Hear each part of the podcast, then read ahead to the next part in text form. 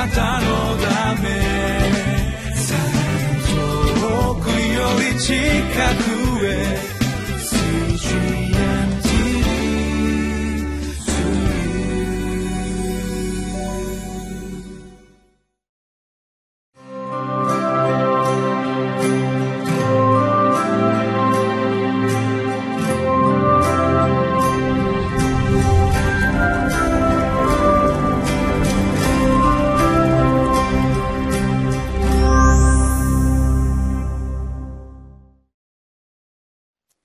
皆さんこんにちは。いかがお過ごしでしょうか？上野芝キリスト教会の三好明久です。今日もリビングライフのテキストを用いて神様の言葉である聖書から教えられてまいりましょう。本日は1月7日木曜日。テキストはマタイの福音書2章13節から23節。タイトルは苦難と脅かしの中でも神の御心は成し遂げられますです。日本の社会を見ますと占いというものが盛んであるということが分かります。いろんなこの雑誌やもちろん新聞にもありますし街を歩いててもこの占いのコーナーがありますしショッピングモールや百貨店さまざまなところでこのさまざまな占いというものが出されているようです。新しい年になりましてもさまざまな占いがありましてそしてもちろん神社に行けばおみくじを引いたりいろんなことがあるかと思います。しかしこの占いという言葉は一体どういう意味なのかと考えますとえ占うという漢字は締めるという言葉と同じですね。占有という線という言葉と同じです。それは一体どういう意味なんだろうか。考えますと私たちが人生を支配しようとしている。裏の世界を占って、えこの暗闇の世界を支配しているもの。その世界の導きによって何か自分の人生をうまく導こうとしている。そのようなことがあるんではないでしょうか。しかし私たちがそのような占いに頼らなくても主はすでに私の人生を素晴らしいご計画を持って導いてくださっている。そのことを私たちが知るときに私たちは大胆に信仰によって歩んでいくことができる。今日はそのことについてご一緒に教えられてまいりましょう。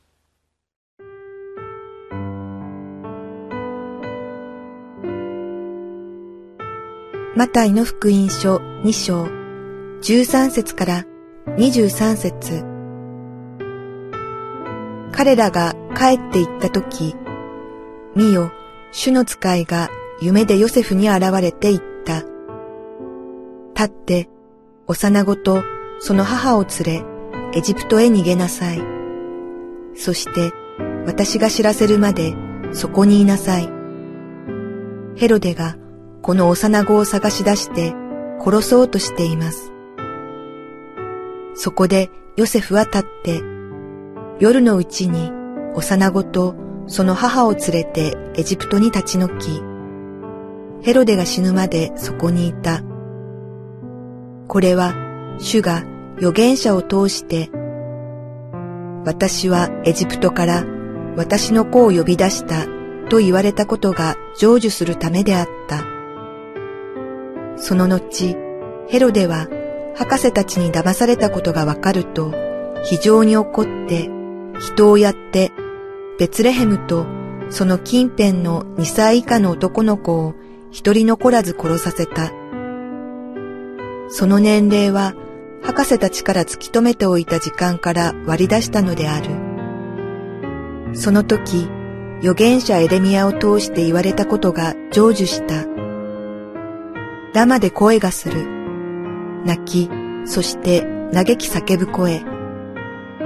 ラケルがその子らのために泣いている。ラケルは慰められることを拒んだ。子らがもういないからだ。ヘロデが死ぬと、見よ、主の使いが夢でエジプトにいるヨセフに現れて言った。立って、幼子とその母を連れてイスラエルの地に行きなさい。幼子の命を付け狙っていた人たちは死にました。そこで彼は立って、幼子とその母を連れてイスラエルの地に入った。しかし、アケラオが父ヘロデに代わってユダヤを治めていると聞いたので、そこに行ってとどまることを恐れた。そして夢で戒めを受けたので、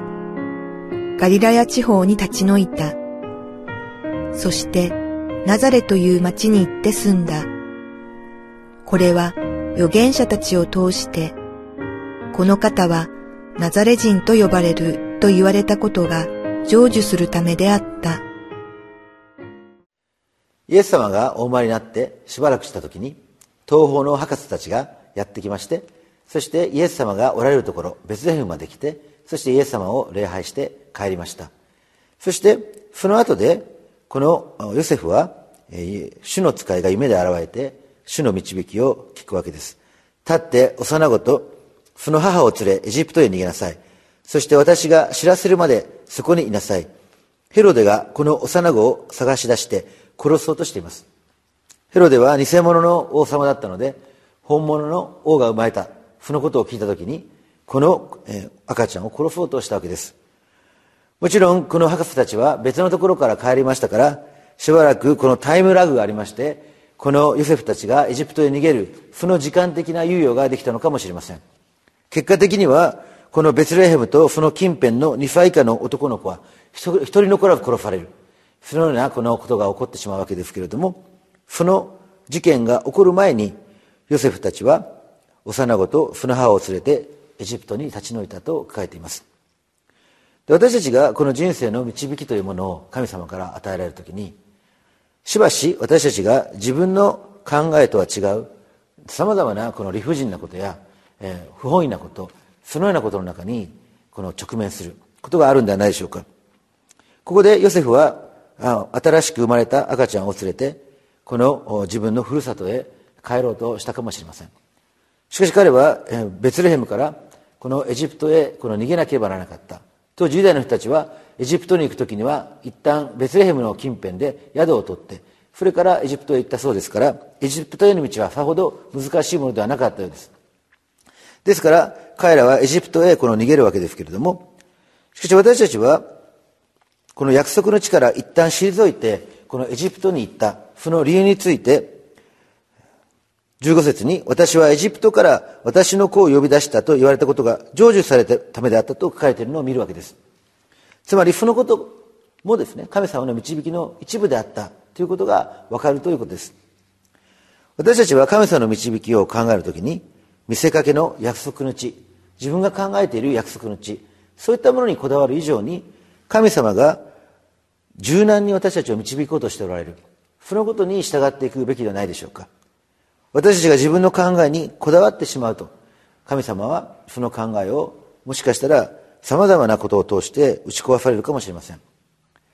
私も大学生の時に、えー、この信仰生活を東京で送っていましたけれども高校3年生の時に洗礼を受けてまだクリスチャンになったばっかりでしたがこのさまざまな場面で、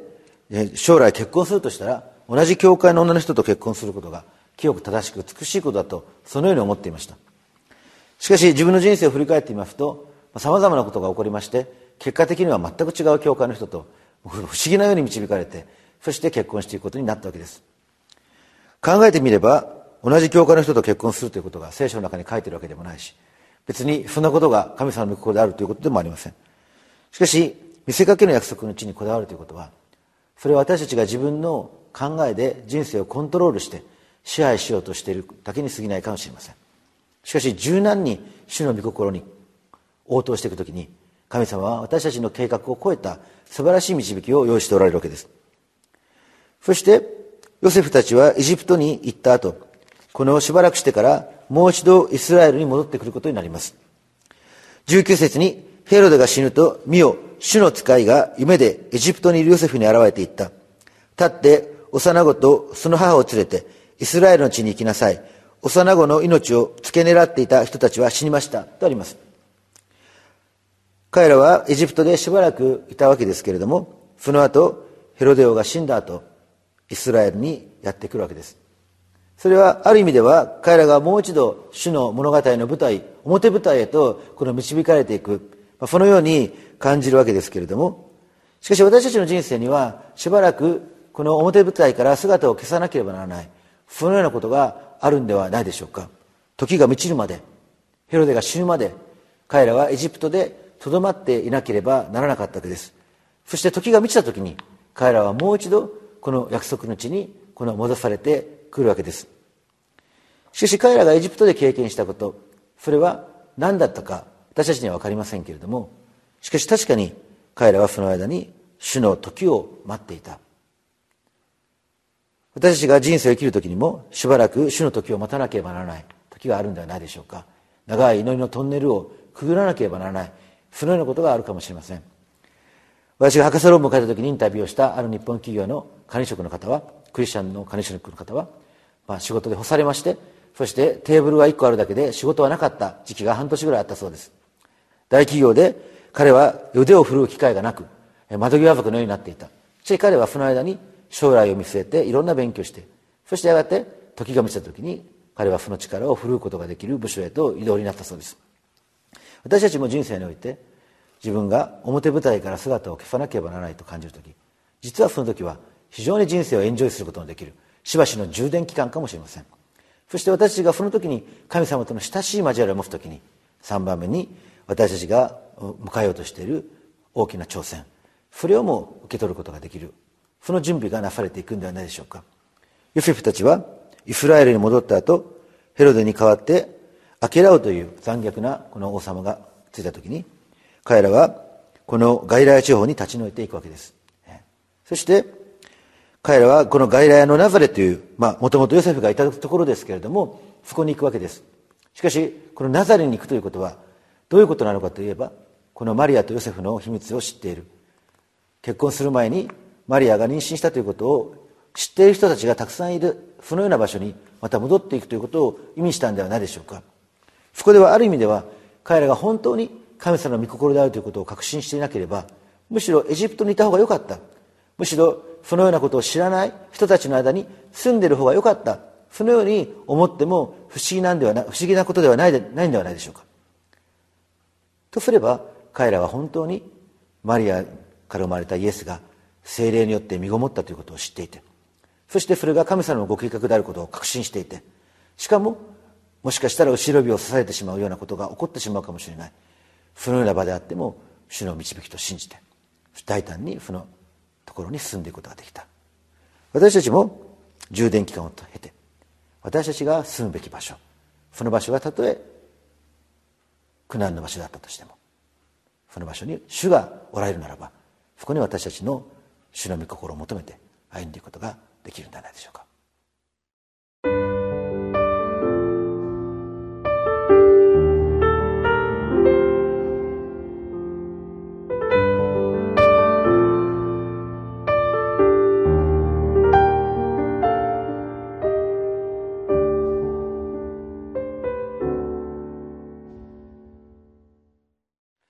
いかがでしょうか？皆さんは今どのような場所に置かれているでしょうか？自分の人生を不本意に感じているでしょうか？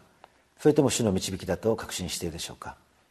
どのような時にも私たちに占いは必要ありません。私たちはもうすでに主の導きの中にあってそして私たちがたとえ不本意に思えるような出来事があってしばらく充電しなければならないことがあったとしても主は必ず大きな祝福を持って私たちを導きその挑戦に備えることができるように私たちを導いてくださっています。主の導きを信じて今日も歩ませていただきましょう。お祈りします。右に深い天の地なる神様あなたの素晴らしい導きを心から感謝いたします。ユセフたちがさまざまなところを通らされていきましたけれどもしかし彼らがナザレに帰ることによってイエス様が本当に処女マリアから生まれたことがはっきりと明かしされました。主私たちもあなたの御心が明かしされていくそのような人生を歩むことができるように大胆に信仰によって歩むことをさせてください。主イエス・キリストのお名前によってお祈りします。アーメン。